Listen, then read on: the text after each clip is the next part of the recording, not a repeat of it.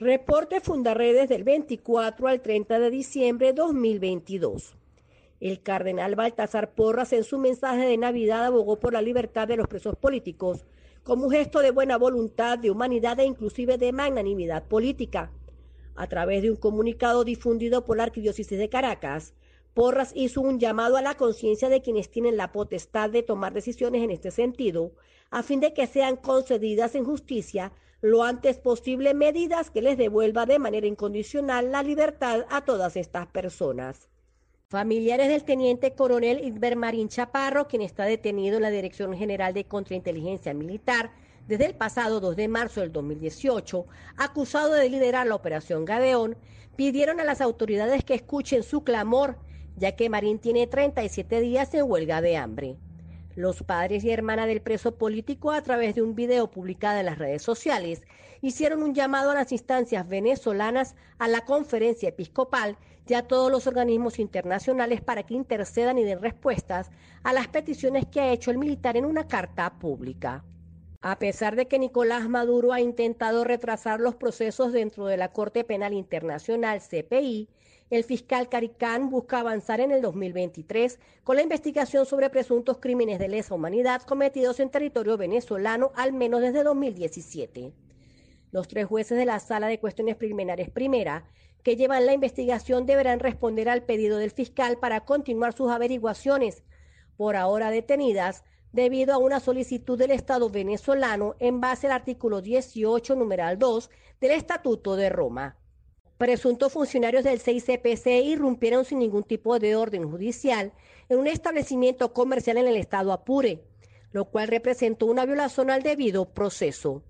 El motivo de este hecho fue la presunta venta de mercancía vencida. Los supuestos efectivos tomaron por la fuerza a dos mujeres trabajadoras del lugar para que fueran testigos del procedimiento y posteriormente realizaron la detención de los encargados.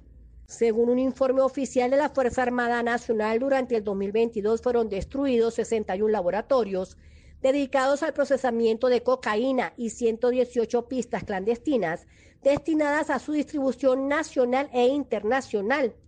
Este reporte deja en evidencia las reiteradas denuncias realizadas por Fundaredes sobre la existencia de pistas aéreas y cultivo de drogas ilegales, así como de grupos armados irregulares en territorio venezolano que actúan con la permisividad de las autoridades. El Observatorio Venezolano de Prisiones aseguró que los privados de libertad en Venezuela manejan anualmente alrededor de 4 millones de dólares en las cárceles provenientes de actividades ilícitas dentro y fuera de los recintos carcelarios.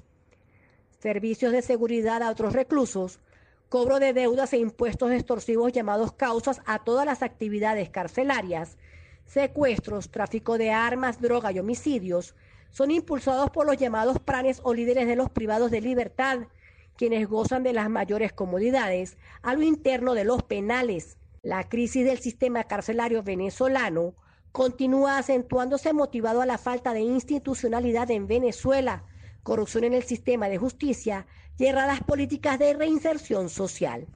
A través de sus redes sociales, el reconocido actor y activista Leonardo DiCaprio denunció la situación ambiental que se vive en Venezuela, catalogando a la nación caribeña como uno de los países con las deforestaciones más grandes del mundo.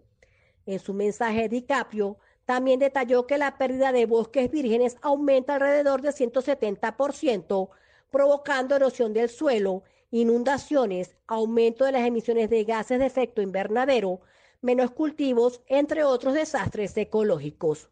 Horas de angustia vivieron los habitantes del municipio Carirubana en el estado Falcón, luego del incendio en la refinería Cardón. El siniestro es el tercero que se registra durante 2022 en las instalaciones del complejo refinador Paraguaná. Especialistas han alertado en varias oportunidades que estos hechos son consecuencia de la falta de mantenimiento por parte de las autoridades venezolanas.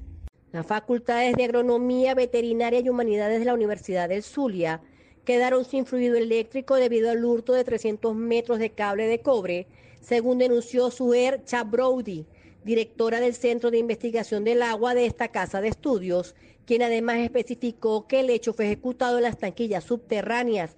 La representante solicitó ayuda a diferentes organismos para la restitución del cableado.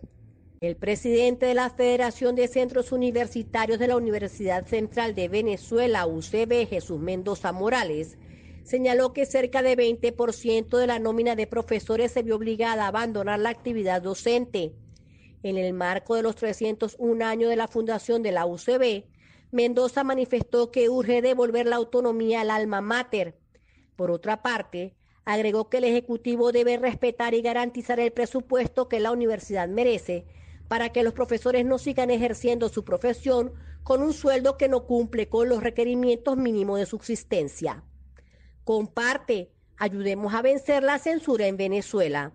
Consulta estas y otras informaciones en nuestro portal web www.fundaredes.org.